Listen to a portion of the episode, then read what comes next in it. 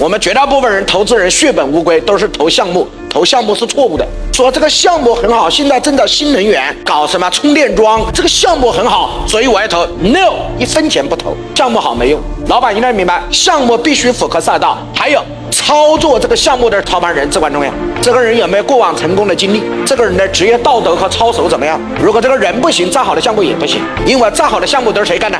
人干的。项目好没用，项目好太多了。我们很多老板之所以悲哀，就是投项目，这是错误的。投资必须分两个赛道和操盘人，两个各占百分之五十。人行，但赛道不行也不能投。为什么？因为人的能力再牛逼，如果不符合赛道和趋势，他的能力是无法成倍数的增长，不可以。比如说你今天的直播电商。可以把一个人的能力放大十倍、一百倍、一千倍。为什么？因为人在借助赛道、借助工具，就可以把他的能力爆发出来。所以投资主要是投的赛道和操盘人这两个东西是左右手。第一，符合赛道；第二，操盘人的经历很 OK，符合两个条件你就投，不符合两个条件不要投。